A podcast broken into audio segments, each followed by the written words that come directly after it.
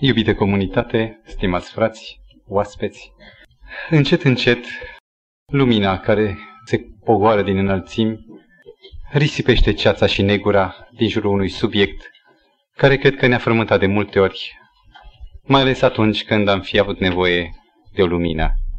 Este vorba de problema suferinței, o problemă care, vrând nevrând, ne implică pe fiecare, plângând intrăm în viață, plângând probabil ne despărțim de ea și rare ori sunt acele lumini de uitare a durerii care să le putem păstra în minte în albumul vieții noastre lipsite de amprenta durerii. Cineva mărturisea pe drept cuvânt că dacă îți faci o trecere în revistă a ceea ce a fost în urmă, rar îți amintești de lucruri luminoase și chiar atunci când îți amintești, inima ți se umple de mâhnire și de durere că le-ai pierdut. Aceasta este viața omului. Suntem la concluzia unui studiu în cadrul unui alt ciclu mai mare numit Dreptatea lui Dumnezeu, un studiu care își propunea să înțelegem așa cum spune Cuvântul lui Dumnezeu, așa cum ne, ne-l descoperă Cuvântul lui Dumnezeu, să înțelegem subiectul acesta, suferința. Am văzut neprihăniți murind. Am auzit cu durere, cu sângele de inimă, batjocura celor nelegiuiți. Dacă s-a încrezut în Dumnezeu, de ce nu l-a salvat? De ce a murit? De ce l-a omorât Dumnezeu? Și îmi pare rău că a trebuit să rămân mut, eu însumi neavând niciun răspuns. Nu spun că ceea ce va urma este un răspuns paspartu, un șperaclu, ca în orice situație să poți răspunde. Mărturia creștină nu este o ripostă. Mărturia creștină uneori e fără glas, e tăcută, dar care poate să dea, dincolo de cuvinte și argumente, o certitudine nu oricui, ci acelui care o caută. Suntem la cea de-a treia prezentare cu privire la suferință. Și iată-ne, făcând o mică, foarte mică recapitulare, ne dăm seama că nu ne permitem să cenzurăm toate gândurile care ni s-au părut revelatoare dățile trecute, dar putem să conchidem la capătul a două prezentări din ceea ce s-a spus, deja demonstrat, că suferința nu e de la Dumnezeu. Fie pentru bun, fie pentru rău. Când doare suflet sau trup, suferința nu e de la Dumnezeu. Suferința este rodul păcatului și păcatul n-a venit de la Dumnezeu. Păcatul este un intrus ales cerut de om. Iar suferința, cortegiul întreg de vaete, de dureri, de lacrimi, de doliu, nu este planul lui Dumnezeu. Repet, suferința nu e de la Dumnezeu, fac chiar o paranteză, în ciuda opiniei că atunci când e cineva lovit e datorită păcatelor lui. Dumnezeu nu cunoaște acest mod de răfuială. Este o chestiune care corespunde cu spiritul nostru beligerant, spiritul nostru revanșard, să plătesc omului care mi-a făcut un rău. Dumnezeu e plin de îndelungă răbdare. Dacă suferința nu e de la Dumnezeu, în schimb Dumnezeu îngăduie cauzele naturale. Când mă gândesc la cauze naturale, mă refer imediat la cercul uman, la sfera omului, la ceea ce poate el să facă. Înghite drogul și își ruinează trupul. E o cauză naturală. Nu, cineva deasupra voii lui a determinat aceasta. Deci, dar Dumnezeu îngăduie cauzele naturale rele și cauzele supranaturale rele fac trimitere la intervenția diavolului, la intervenția celui rău care încă mai are un timp de îngăduință să producă dezastre, cataclisme, nenorociri pe scară mare, Repet, dar Dumnezeu îngăduie cauzele naturale și supranaturale rele să declanșeze suferința, și ultima parte din această frază cam lungă și cu multe paranteze, de ce îngăduie Dumnezeu aceasta? Ceea ce s-a spus până acum ar putea să se conchidă în două cuvinte, din dreptate. Adică cum? Din dreptate. Da. Dumnezeu tot ce face nu e fără de lege, e cu lege. Tot ceea ce Dumnezeu face este legic. Respectă o anumită legitate bună. Iar călcarea legii, întotdeauna, indiferent că e vorba de individ sau de colectivitate, de făpturi conștiente sau inconștiente, călcarea legii însemnează efectul suferință, durere și probabil, insistând, moarte. Dumnezeu veghează nu dintr-un spirit revanșard, cum se spunea, ci pentru că guvernământul este veșnic și de neschimbat, veghează la respectarea acestui sistem al cauzei-efect, acestei cauzalități, pentru care răspund legile naturale, iată gravitația, iată multe altele, pentru care răspund legile morale și spirituale. Dar mai e un motiv pentru care Dumnezeu îngăduie aceste suferințe din dreptate.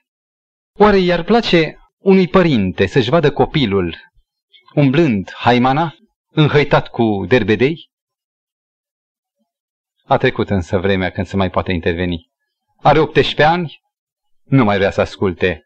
Și dacă merge în fața legii să ceară ajutorul, legistul ridică din numeri și spune, omule, s-a terminat mandatul, acum are el libertatea. Și plânge tata.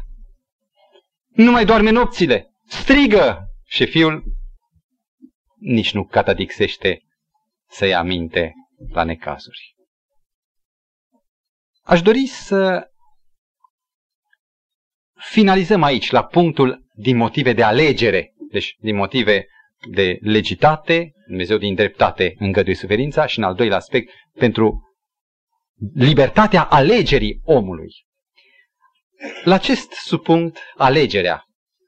Omul, vă amintiți, planul de mântuire sau istoria lumii, omul a decis, a ales el să-l invite pe diavolul să facă casă bună, în ghilimele, cu acest vrăjmaș și să-i permită să-i traseze viitorul destin în experiența necunoscută a răzvrătirii. Iar Dumnezeu, din moment ce l-a creat liber, a riscat și a asumat acest risc de a lăsa pe om să aleagă cum vrea el. Măcar că inima lui va fi sfâșiată în caz că omul alege răul, Dumnezeu a acceptat acest risc. Și omul alege pactul cu sursa durerilor. Ieri, la un privec, despre care am să amintesc ceva după terminarea serviciului divin, cineva își ridică glasul din invitați. Dacă e Dumnezeu pe pământ, de ce atâta suferință? Întrebarea e legitimă, dar premiza e greșită. Dumnezeu nu e pe pământ. Dumnezeu a fost izgonit de om, nu de altul. Dumnezeu nu s-a retras de bunăvoie. El zice, eu nu leapăt pe nimeni. Dar omul m-au lepădat, zice Dumnezeu în Ieremia, capitolul 2, m-au lepădat pe mine izvorul apelor vii și și-au săpat puțuri, puțuri crăpate care nu țin apă, spunea Dumnezeu. M-au lepădat și cu sfâșiere de inimă Dumnezeu se retrage, lăsând pe om să-și bată joc de destinul său fericit și să se dedea la ceea ce se cheamă carnavalul negru. Rămăsese o întrebare, data trecută din lipsă de timp. Durerile care au lovit pe egipteni în așa numitele plăgi, cele zece plăgi, prin care Dumnezeu a deschis cu braț puternic cortina de fier a robiei israelite în Egipt, l-a silit pe îndărătnicul faraon să dea drumul poporului cu animale, cu copii, cu vite, cu tot, să plece. Și ne-am împiedicat într-o declarație care se făcea în Exod. Mi-amintesc, le-am numărat acasă. Sunt 10 declarații în care cuvântul din Exod spune îi voi împietri inima lui Faraon. Și unii s-au întrebat, oare de ce? Cum? Adică Dumnezeu împietrește pe un rege ca să nască în urma împietririi lui un val de suferințe, zece valuri de nenorociri? E doar o paranteză la acest cap, subcapitol alegerea. Și am indicat data trecută niște texte pentru cei care au dorit să urmărească acest gând. Aflăm, cercetând Scriptura serios, că dacă există 10 afirmații pe care le face omul lui Dumnezeu, scribul Moise, cuvântul a lui, al tatălui, al lui Dumnezeu, dacă există 10 afirmații cum că Dumnezeu îi va împietri inima lui Faraon, există tot 10 afirmații contrare, în care Dumnezeu însuși spune, dar Faraon o să-și împietrească inima sau Faraon și-a împietrit inima și n-a vrut. El și-a împietrit, nu altul i-a împietrit-o. Care este rezolvarea acestei aparente contradicții? Cum e dreptatea lui Dumnezeu față în față cu liberul arbitru? Oare este Dumnezeu acela care împietrește? Data trecută se spunea că voința circumstanțială a lui Dumnezeu este aceea de a îngădui anumite voințe rele care produc suferințe hotărâte de om.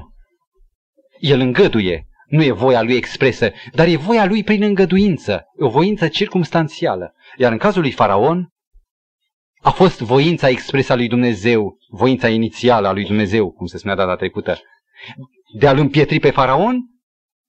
Sau a fost doar o voință circumstanțială, de îngăduință a lui Dumnezeu pentru propria atitudine de împietrire? Citiți numai două texte din Exod, capitolul 9, versetul 27 și 34, în care de două ocazii Faraon însuși, în fața lui Moise și a lui Aaron, mărturisește, am păcătuit. Eu sunt de vină. Să știți că nu există probă mai mare într-un proces decât ca acuzatul, nu, acuzatorul da, acela care acuză pe cineva, el însuși să ia apărarea celui acuzat. Ori faraon în, în aceste două versete mărturisește clar și răspicat, sunt de vină, de data asta am păcătuit, că n-am vrut să vă las să plecați. Faraon știe că el a ales, nu dopat de Dumnezeu, nu capacitat de Dumnezeu să aleagă așa. El însuși, liber, a vrut să-și împietească inima. Până și filistenii, păgânii, știau istoria din Egipt și iată interpretarea pe care filistenii o dau. 1 Samuel 6 cu 6. Era vorba acolo de capturarea chivotului în urma unei bătălii fără sorți de izbândă din partea lui Israel și în urma prezenței chivotului în țara filistenilor au năpădit nenorocirile peste țară. Și filistenii zic să trimitem chivotul, adică acea ladă de aur cu niște mânere, cu niște îngeri de aur deasupra, să trimitem chivotul înapoi la iudei la Israel. Nu vedeți că ne-au năpădit nenorocirile? Și filistenii fac următoarea mărturisire. Nu tot așa faraon și-a împietrit inima și n-a vrut să asculte de aceea l-a lovit brațul lui Dumnezeu? Până și păgânii au înțeles corect acea relație. Iar dacă vrem să elucidăm definitiv problema împietririi a dreptății lui Dumnezeu atunci când în ghilimele împietrește pe cineva, să citim Iosua, un fragment din cartea lui Iosua, capitolul 11, versetul 20, un text care, poate ca niciunul mai dinainte, luminează de plin cum e cu împietrirea. Dumnezeu împietrește pe un om. Citesc. Căci Dumnezeu a îngăduit ca popoarele să, acelea să-și împietrească inima. Cum împietrește Dumnezeu? Hotărând El pe tine te destinez împietririi, vreau eu să te împietrești și omul fără să vrea el ajunge împietrit. Nu. Dumnezeu îngăduie ca omul să-și împietrească și în cazul acesta Dumnezeu apare prin îngăduința sa, prin voința circumstanțială, ca fiind un autor al îngăduinței, nu al acțiunii, a realizării practice, doar ca o îngăduință și apare Dumnezeu ca acela care împietrește. Cunosc din unele revelații psihologice, unele studii care le-au făcut aici colo grupe de psihologi, că un om poate fi determinat la anumite acțiuni sau atitudini. Și aceasta se cheamă manipulare psihologică. De exemplu, Dacă vrei să-l vezi pe un om mâniat și vrei să îi crească adrenalina, să-și schimbe mina, spune-i un cuvânt. Și știi sigur, probabil mai puțin creștini, dar știi sigur că dacă folosești acest cuvânt, acel om, dacă nu e creștin, va reacționa într-un anumit fel. Vrei să-l manipulezi?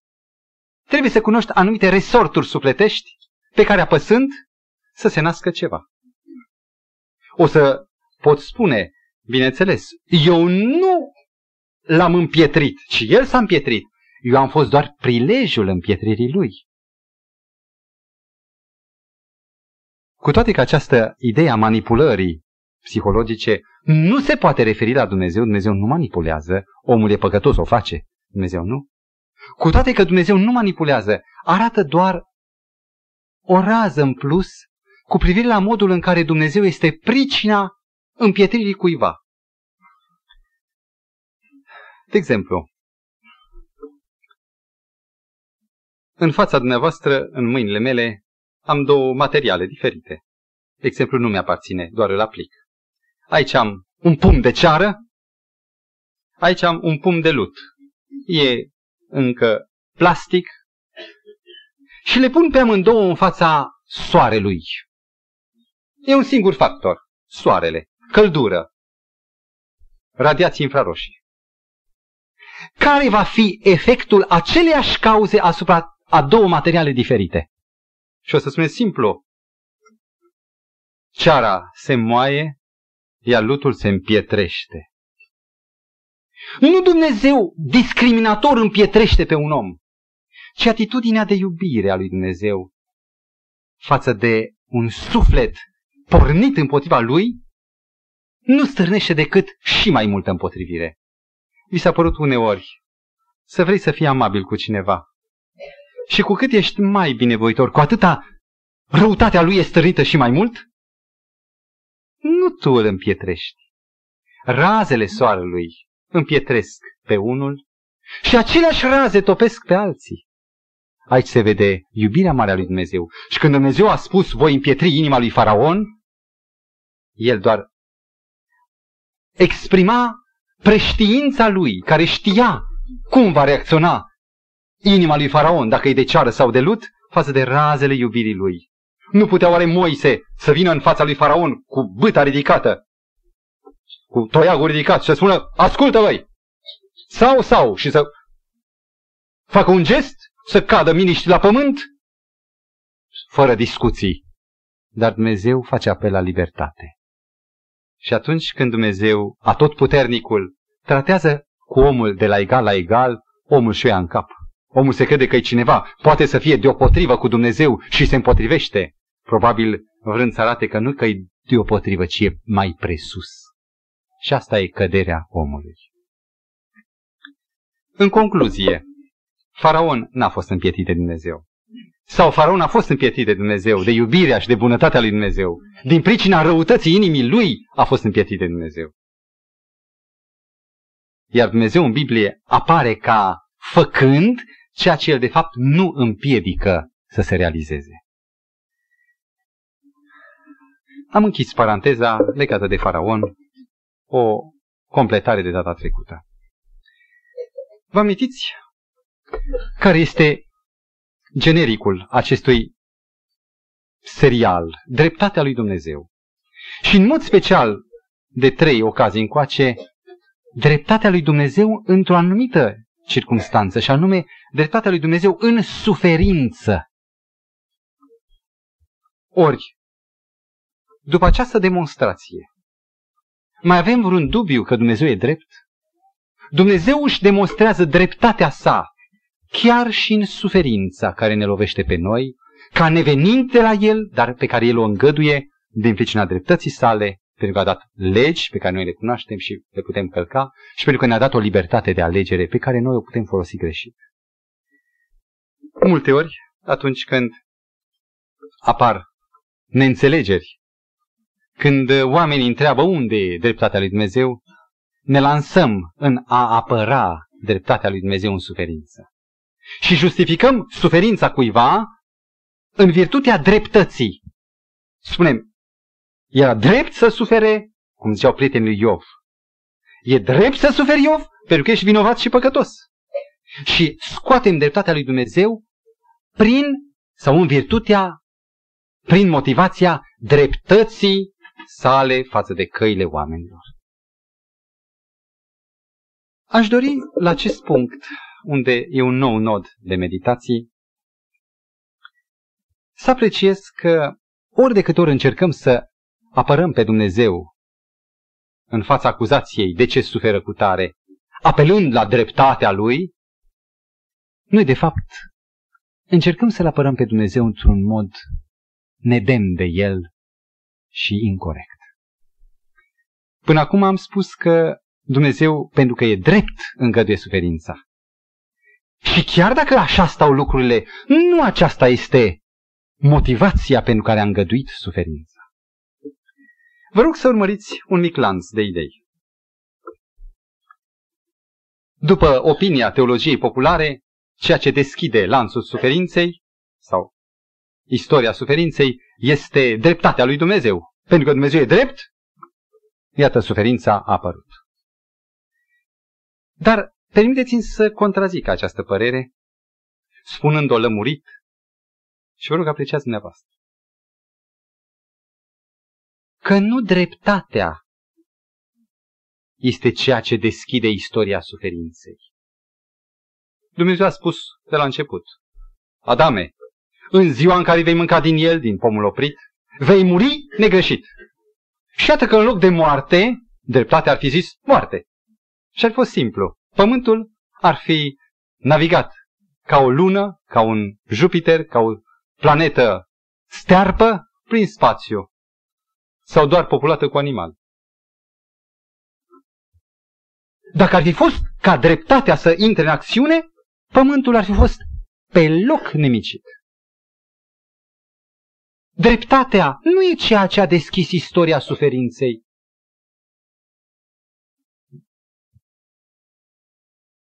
Un medic primește un bolnav, geme. Am auzit eu însumi gemetele acelea. Bolnavul a venit decis. Taiel. Era vorba de piciorul lui, trombangeită obliterantă, cumplită, durere. Degetele la vârf finete. Taiel! E drept. Boala trebuie curmată. Și medicul spune nu pot. Îți dau calicreină, îți dau cutare sau cutare. Dar mă doare! Știu că te doare, dar nu poți să-l tai. Și începe istoria suferinței nu datorită dreptății, ci datorită cărui fapt, vă rog? Iubirii? Parcă am auzit bine. Nu dreptatea deschide istoria durerii, căci dreptatea ar fi adus moarte rece, zero absolut, ci harul lui Dumnezeu este ceea ce deschide istoria suferinței pe pământ. Dumnezeu a spus cum să-l tai. Mi se zbate inima în mine. Poate îi mai dau o șansă, poate va alege binele. Și stomatologul nu-ți scoate măseaua. Atât timp chiar, dacă te doare cât mai este o șansă de recuperare. Iubirea profesională pentru valoarea elementului, mădularului uman, nu permite medicului să scoată mădularul. Vedeți dumneavoastră, dacă noi suferim acum, nu-i datorită dreptății, ci datorită harului și iubirii lui Dumnezeu. Și aceasta e ceva formidabil, e paradoxal. Am avut sub ochii mei un grafic odată,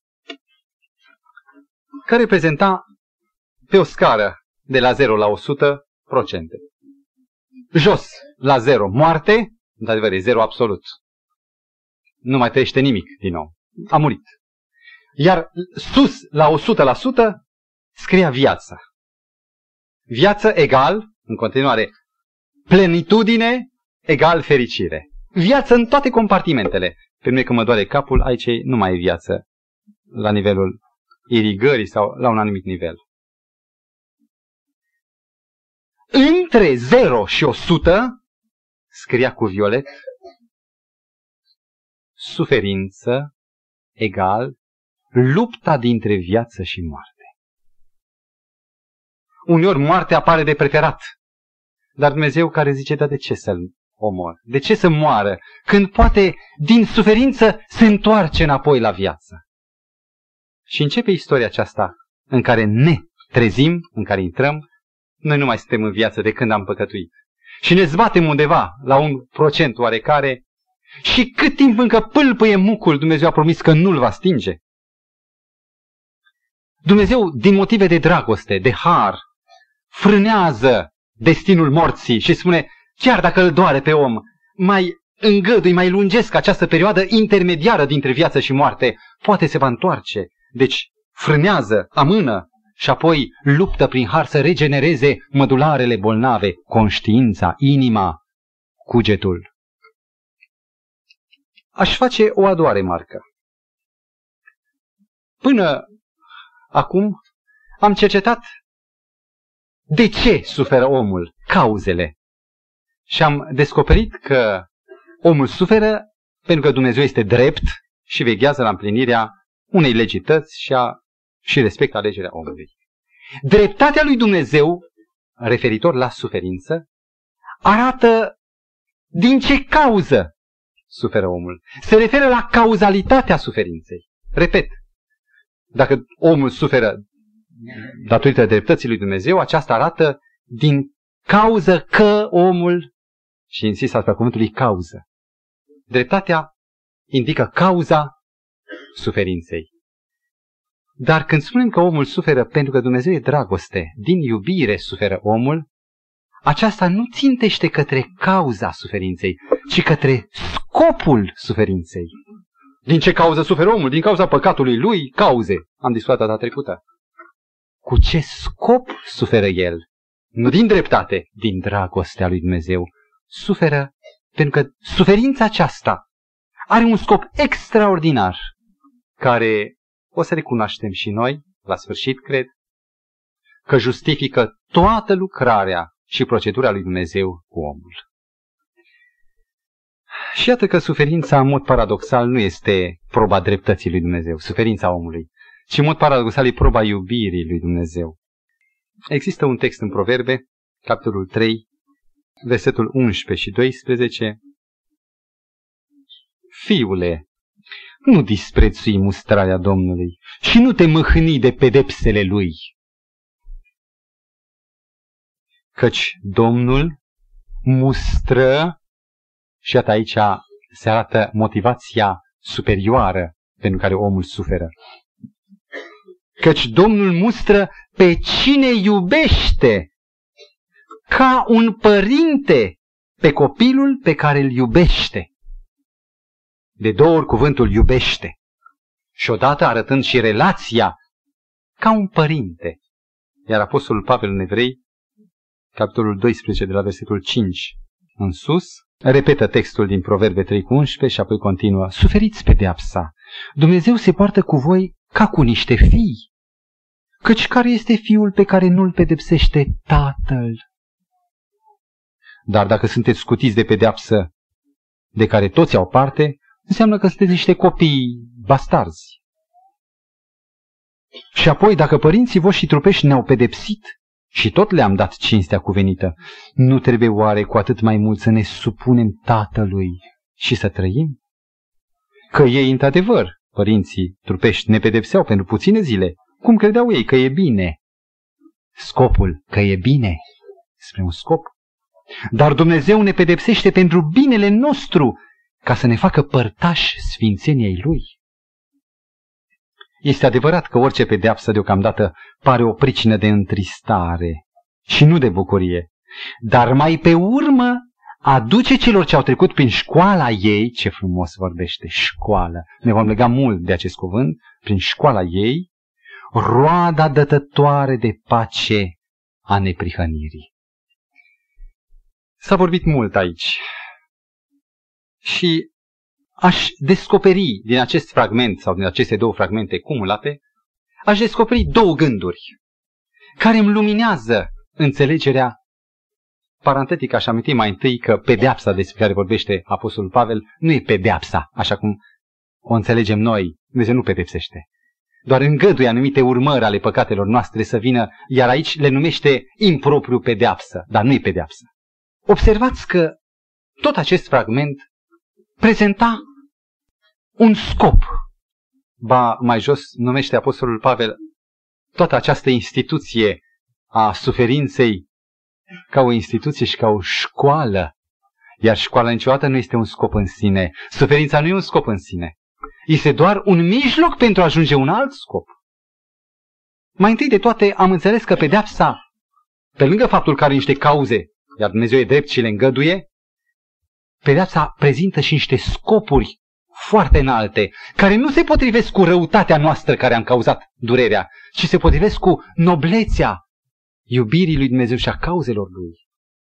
Aici este minunea cea mare prin care Dumnezeu participă la suferință. Cum se spunea data trecută, atribuie, atribuie sau acordă suferinței care este absurdă și păcatului cu liota de necazuri, atribuie, deși absurd păcatul, atribuie o destinație, un scop, o finalitate după înțelepciunea lui, prin care convertește chiar nebunia mea, o convertește într-o cale de învățăminte. Mai mult, un al doilea element care l-am descoperit în acest fragment. Dumnezeu se identifică pe sine și nu zice, eu sunt Dumnezeu care pedepsesc. Știți în ce calitate se descoperă el în acest fragment? Poate ați remarcat. Nu oricum. V-a pedepsit vreodată un om al legii? Poate nu corporal, că nu este în spiritul veacului nostru. Dar dacă v-ar pedepsi un director de școală, ați spart un geam, sunteți elev. Ați făcut-o, acum vine el mânios și vă trage de ureche și mai exercită câteva penaltiuri fizice. Cum ar fi? Cred că toată viața, deși ați avea frică de el, i-ați purta pică și n-ați uitat că v-a tras de urechi. Dar dacă directorul este chiar tata, care ar fi reacția? Și trage mai puțin decât directorul. Sau, zic invers, trage mai mult decât directorul. Care ar fi atitudinea? nu e așa că ei de la tata primești altfel? Și Dumnezeu se descoperă într-o calitate pe care mulți nu o cunosc din nefericire. Nu e Dumnezeu care provoacă și determină, îngăduie, deci circumstanțial îngăduie suferința, ci e tata care îngăduie suferința. Și atunci este cu totul și cu totul altceva. De fapt, în Scriptură, în toată Biblia, de peste 120 de ori apare Dumnezeu în această relație față de om ca tată.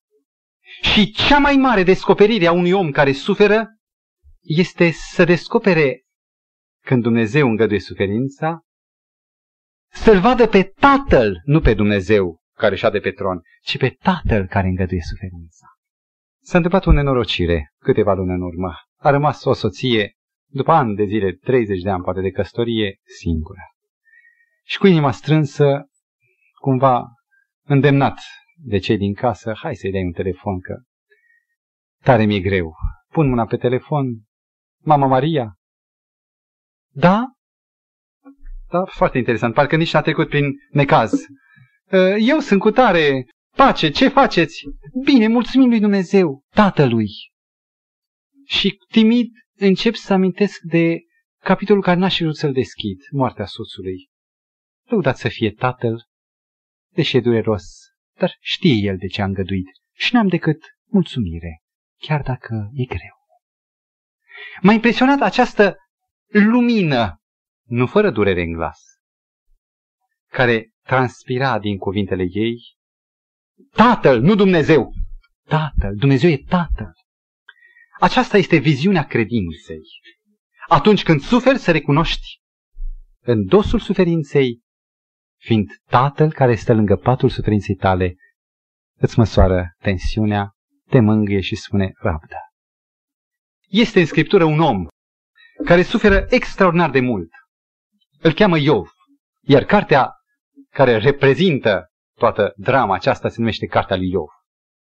Când Iov suferea mai greu, mai abitir, vin prietenii lui Iov și încep să apere dreptatea lui Dumnezeu, arătând că în dosul suferinței lui e dreptatea lui Dumnezeu. Și aici se deschide o ceartă de cuvinte Și Iov nu știe cum să-și scoată dreptatea lui și implicit să acuze, dacă e așa, dreptatea lui Dumnezeu. Și Iov pune o sumedenie de întrebări la care prietenii nu mai știu ce să răspundă, apropo de dreptatea lui Dumnezeu. În două capitole, 38 și 39, și puțin din 40, Dumnezeu îi răspunde. Dar aș dori să citesc câteva elemente. Ce se petrece aici este o demonstrație. Dumnezeu a fost chemat la bară pentru dreptatea lui. De ce sufăr eu? unde e dreptatea ta, Doamne, dacă eu sufăr când eu am fost drept și nu se cuvenea să sufăr eu?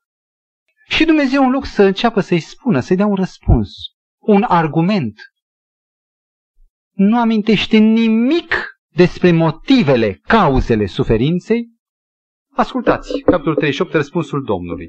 Într-un capitol întreg povestește despre creațiune, stelele lui Dumnezeu, despre dimineața cum răsare, despre moarte, locașul luminii, despre cămările zăpezii, căderea ploii, de unde iese gheața, apoi, referindu-se la universul mai mare, Orionul, Ursa Mare, legile cerului, plutirea norilor, arată spre atot înțelepciunea lui.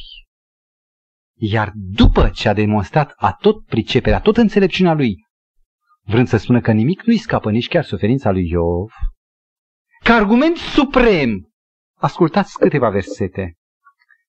Iov, versetul 39, Dumnezeu zice, Tu izgonești prada pentru leoaică?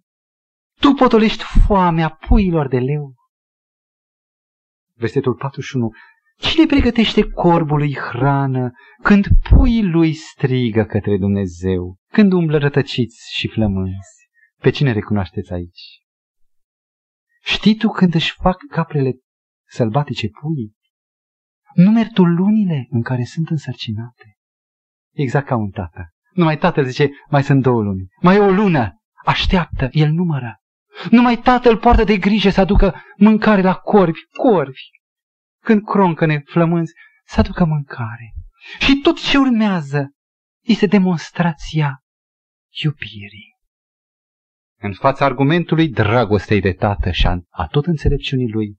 Iov, care nu are niciun fel de răspuns la toate întrebările. Dumnezeu nu i-a dat nimic, nu îi răspunde. Omul nu trebuie să fie lămurit ca să înțeleagă pe Dumnezeu, ci trebuie să câștige viziunea creștină că El e tată. Și e destul chiar dacă nu înțeleg eu. De ce? E tată și atunci accept cu încredere. Știe El de ce. Și această descoperire a dragostei lui Dumnezeu față de Iov îi schimbă atitudinea. Dumnezeu nu răspunde de ce. Nu-i treaba voastră. Mai întâi acceptați că eu vă iubesc. Și atunci vă va fi ușor să suferiți. Suferința e mai mult decât înjumătățită. Este purtată cu plăcere. Și atât în sfârșit să ajungem la punctul cheie către care am clădit până acum. Dacă Dumnezeu are o singură acoperire pentru suferința noastră, nu dreptatea, dreptatea ar fi adus moartea, n-ar mai fi prelungit viața, ci dragostea, atunci trebuie să găsim în dragoste motivația, scopul suferinței noastre. Mai întâi un text de asigurare, Plângeri 3 cu 33. Zice, nu, Dumnezeu nu ne căjește cu plăcere pe fii oamenilor, nu mâhnește bucuros pe cel ce suferă. Dumnezeu nu are această plăcere, El e Tată. Un al doilea text, care descoperă subtil, transparent, obiectivul general al suferinței. 1 Petru 5 cu 20. Dumnezeul oricărui har, deci se sublinează harul, care v-a chemat în Hristos Iisus la slava sa veșnică, după ce veți suferi puțină vreme, adică viața asta chiar de 80-100 de ani e scurtă, puțină vreme, vă va desăvârși. Vă va da putere și vă va, vă va face să stați neclintiți. Și studiind acest subiect, am descoperit gândul unui bărbat inspirat care spunea Suferința? Nu ne gândim de ce cauza, ci cu ce scop desăvârșește. Nu există o forță mai dinamică care să desăvârșească alta decât suferința. Cum adică suferința desăvârșește? Și noi care atât de mult ne temem de ea și ne rugăm, Doamne, ferește-ne de, scapă-ne de. Am avut ocazia să am mai multe grupe de copii sub ochi. Și m-a impresionat întotdeauna unii m-au impresionat, o categorie m-a impresionat. De copii, la vârsta copilăriei, care reprezintă o anumită maturitate. Ei sunt copii, dar parcă nu se joacă cu ceilalți, parcă veghează asupra celor de o seamă cu ei. Sunt deosebit de maturi. Și dacă ți timp să intri în istoria vieții lor, descoperi că sunt niște bătuți ai soartei. Sunt niște nenorociți. Fie fără tată, fie fără mamă, fie cu părinți care știu doar să-i opreseze. Suferința este un mijloc tainic pentru o pregătire de viață, în care omul ajunge să cunoască și să înțeleagă legile vieții după care se derulează, sau regulile jocului, se derulează viața. Interesant, tot ceea ce am realizat este rodul suferinței. Dacă știu să citesc, a fost rodul suferinței. Dacă știu să mă port civilizat, bine crescut, e rodul unei lungi, îndelungate suferințe morale. De ce faci așa? Ce ai făcut? Poate cu un alt ton decât al cuvintelor mele. Dar o luptă. Dacă vrei să realizezi ceva în viață, trebuie să nădușești să te doară. Cu durere vei realiza totul pe pământ. Noi avem o natură rea și pentru o ordine bună trebuie să înfrângem pornirile egoiste, dezordonate ale acestei ordini și încadrarea în ordinea vieții, în legile care conduc viața, este cu durere. Am arătat un sens foarte vremelnic, util însă, al scopului benefic al suferinței. Că suferința desăvârșește, da, copiii de bangata care au crescut în puf, care n-au știut să muncească, n-au știut să aibă responsabilități. Când ajung mari este un fel de revers, un fel de mișcarea roții. Ajung în categoriile inferioare ale celor care luptă pentru viață. Iar cei care au fost jos ca copii ajung pricepuți și dibaci pentru a rezolva complicațiile vieții. Aș dori să mă refer nu la cele vremelnice, pentru care suferința e bună, să mă refer la cele spirituale. Și indic un alt text, tot în Apostolul Petru, capitolul 4, cu versetul 1. De la jumătate încolo. Căci cel ce a pătimit în trup a sfârșit-o cu păcatul. Am confruntat alte traduceri și originalul nu e cu majusculă cel ce a pătimit, nu se referă neapărat la Hristos. Traducătorul așa a crezut că e mai bine. Dar se referă că cel ce suferă în trup a terminat-o cu păcatul. Păcatul V-ați că suferința are o raportare și la cele spirituale. Păcatul e o chestiune, un dușman al spiritualității omului. Cum? Cine suferă o rupe cu păcatul. Am una, două, trei, patru trepte ale acestui al doilea mod, al doilea punct benefic al suferinței. Prima treaptă. Durerea are o putere formidabilă de a polariza voința, dorința, intențiile omului într-o singură direcție. E un om care suferă. Ce vrei să-ți aduc? Vrei portocale? Nu, zice cel care suferă și copil, îi plac portocale. Ce vrei? Să nu mă mai doară. Cine suferă nu mai are decât o singură dorință. Și toată această dorință este focalizată spre starea opusă în stării în care se află eliberării de, de suferință. Știți ce însemnează polarizare față de o stare contrarie? În păduri, dacă lași o cutie de conservă și o zi fierbinte sau sezon fierbinte, pădurea ia foc. Tabla aceea focalizează toată puterea care bate pe ea asupra unui punct și pădurea se aprinde.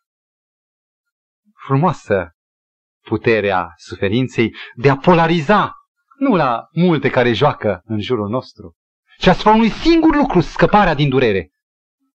Un uh, autor povestea, un bandit, Ron Halverson, odată poate o să aflați istoria lui, uh, relata cum uh, l-a prins pe el și pe camaradul lui de hoție într-o barcă de furat, l-a prins furtuna în golful din fața Bronxului, un, o insulă și un cartier din New York. Era refluxul, era mânat spre ocean și disperat, el care în viața lui n-a făcut un apel la Dumnezeu, a uitat de tot. A uitat și cine ești, cât de rău ești, cât de sfânt e Dumnezeu. A zis, Doamne, dacă Tu mă scapi acum, eu mă fac copilul Tău. Mințea, nu s-a făcut. Dar el a uitat. Suferința polarizează, focalizează la un singur lucru, să scap. A doua treaptă, la acest punct 2. Omul care este lovit de suferință face ochii mari și înțelege ce n-a văzut până atunci. Suferința trezește pe om. Îl conduce să înțeleagă păcătoșenia păcatului, urârea păcatului. Înțelege că păcatul care l-a făcut e cauza suferinței lui. E formidabilă, iarăși, această putere de a trezi pe care o are doar durerea. De ce pedepsește părintele corporal pe copil? N-are altă cale de a-l trezi decât prin durere. Este o lecție pe care o folosește tatăl de nevoie cu noi oamenii. Iacob în noaptea stântorării nu s-ar fi trezit dacă nu l-ar fi atins la coapsă și să fi rămas schilot pe toată viața după aceea. A rămas schilot, Iacob. A rămas un șchiop toată viața, dar doar această durere l-a trezit din încleștarea lui îndărătnică. Și citesc un text din Iov 36 cu 15. Dumnezeu scapă pe cel nenorocit prin nenorocirea lui și prin suferință îl înștiințează. Ce binecuvântare, că mai vine durerea, care tare nu vreau, dar vine. De aici, odată trezit, focalizat, conform primei trepte, omul caută după un ajutor, caută după cineva mai presus de el și de durere și ajunge într-o nouă relație, ca Ron Halverson în valurile muginde ale refluxului, caută un ajutor la acela care n-ar fi apilat niciodată. Și apare o nouă relație cu Dumnezeu în suferință. Mă uimește tipicul după care este scrisă, compusă cartea Judecători. Copiii lui Israel fac rău, vine o invazie păgână, atâția ani sunt sub robie și copiii lui Dumnezeu au dat de greu și spune cuvântul, au strigat la Dumnezeu. Când vine suferința, copilul lui Dumnezeu ridică ochii. Am numărat de vreo cinci ori când apare exact acest tipar. Necazul, copilul lui Israel au strigat la Dumnezeu și Dumnezeu zice și amintit de ei, l-a trimis un judecător, un eliberator. Când ai nevoie de el, dureros, atunci când ești lovit. Repet, până aici, trei trepte. Durerea focalizează, polarizează către un singur lucru. Deci, putere multă de analiză. Apoi te trezește, îți deschide mintea, înțelegi o anumită cauzalitate. Apoi, a treia treaptă, intri într-o nouă relație cu Dumnezeu și intrat într-o nouă relație, apare în fața ta, în concepția ta, o nouă scară de valori. Nu mai e lumea, ci e împărăția lui Dumnezeu. Și aici citesc textul din Isaia 38 cu 17, în care Ezechia, bunul rege, zice, chiar suferințele mele au fost spre mântuirea mea. Prin suferință, dând de greu, am ajuns pe o nouă orbită, pe un salt, folosim imaginea salt calitativ, pe o altă orbită care nu mai navighează, nu mai gravitează în jurul polului păcatului, ci ne smulge în zbor către împărăția lui Dumnezeu. Și mai există un al treilea mare motiv binecuvântat al suferinței. Nu e individual ca punctul 2, ci este cu rol social. Numai omul care suferă ajunge să înțeleagă pe aproapele său. Suferința este un numitor comun și numai prin propria ta experiența durerii poți intra în ecou, în reverberație, în simpatie sonoră în consonanță cu cel de lângă tine. Iubirea nu este în mod special un sentiment. Sentimentul e un ambalaj al dragostei. Iubirea însemnează în primul rând identificare cu semenul tău. Să te identifici cu el și nu poți să te identifici dacă nu-l înțelegi, dacă tu însuți n-ai avut o experiență ca aceasta. Și iată cum, prin durere, eu mă apropii de semeni, îi iubesc și chipul lui Dumnezeu se reconstituie în mine. Sunt iarăși, după voia lui, mânat nu de egoism, ci prin suferință sunt mânat de iubire pentru Dumnezeu și iubire față de semeni. Iată, frații mei, suferința este o școală necesară. Nu e voia lui Dumnezeu să suferim. Dar dacă nu este altă cale mai bună, e binecuvântată această școală. Și datorită naturii noastre păcătoase, este indispensabilă pentru mântuire. Nu pot să nu amintesc de un alt motiv pentru care noi suferim, și anume cel bun suferă pentru cel rău. Nu cel bun pentru cel bun și cel rău pentru cel rău, fiecare pentru păcatele lui, nu. Cel bun suferă pentru cel rău. De ce? Dumnezeu are un plan mult mai mare decât să mântuiască pe cei buni. El iubește de asemenea pe gemenii acestora care sunt cei răi. Nu sunt gemenii noștri. Nu au același tipic ca și noi. Nu tot păcătoși am fost ca și ei. Dumnezeu iubește atât de mult pe un păcătos încât te cheamă și pe tine, mă cheamă și pe mine, să ne punem spinarea într-o experiență care doare, dar care naște, cu durere vei naște. Când am ajuns în districtul Tulcea, acum ani de zile, când am vizitat o mică grupă, nici măcar comunitate nu era, pierdută, uitată de lume în Dobrogea, în dezolanta Dobroge cu dealuri pârlite, fără pom decât cu arbuși trugoși, am fost chemat să oficiez o înmormântare. Lume, bătătura plină, afară de gard, veniseră din mai multe sate. Și am auzit o vorbă că Neamurgu, pe care îl înmormântam, a fost un om mare.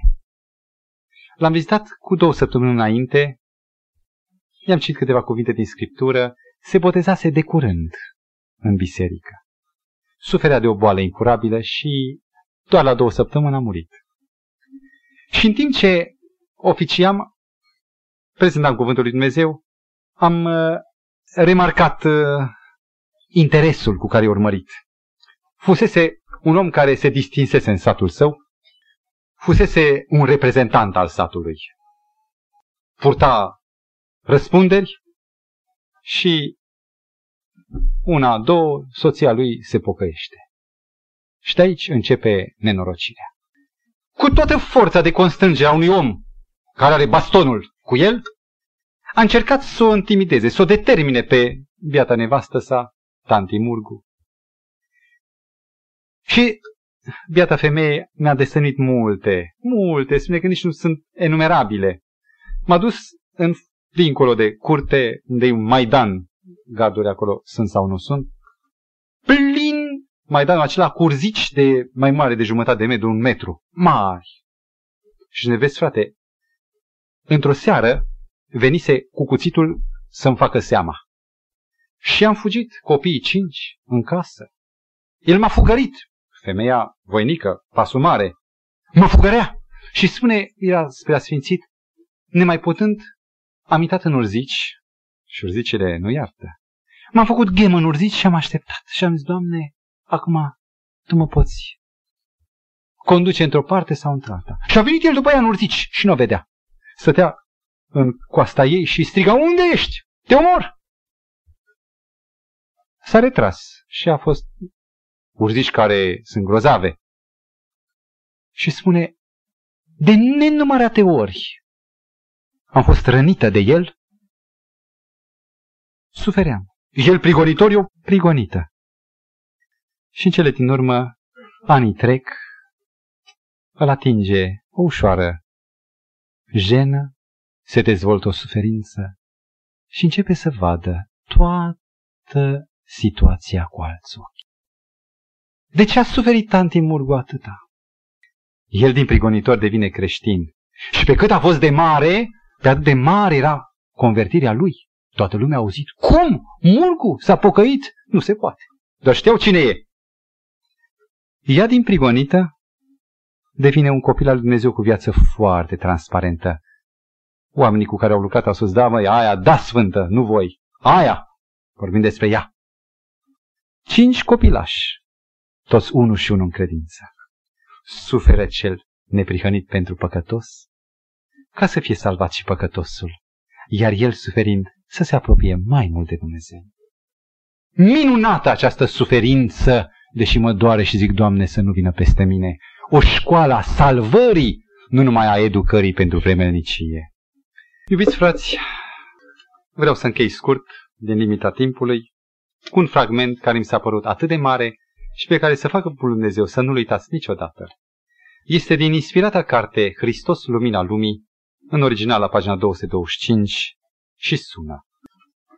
Dacă citiți acest fragment acum, e pentru dumneavoastră și pentru mine. Pentru că mai avem încă unele paranteze în care nu vom ști de ce ne doare. Dar ascultați. Dumnezeu nu conduce pe copiii săi altfel decât ar alege ei înșiși să fie conduși dacă ar putea să vadă sfârșitul de la început și dacă ar putea să cunoască slava scopului pe care ei îl împlinesc ca împreună lucrători cu Dumnezeu. Repet.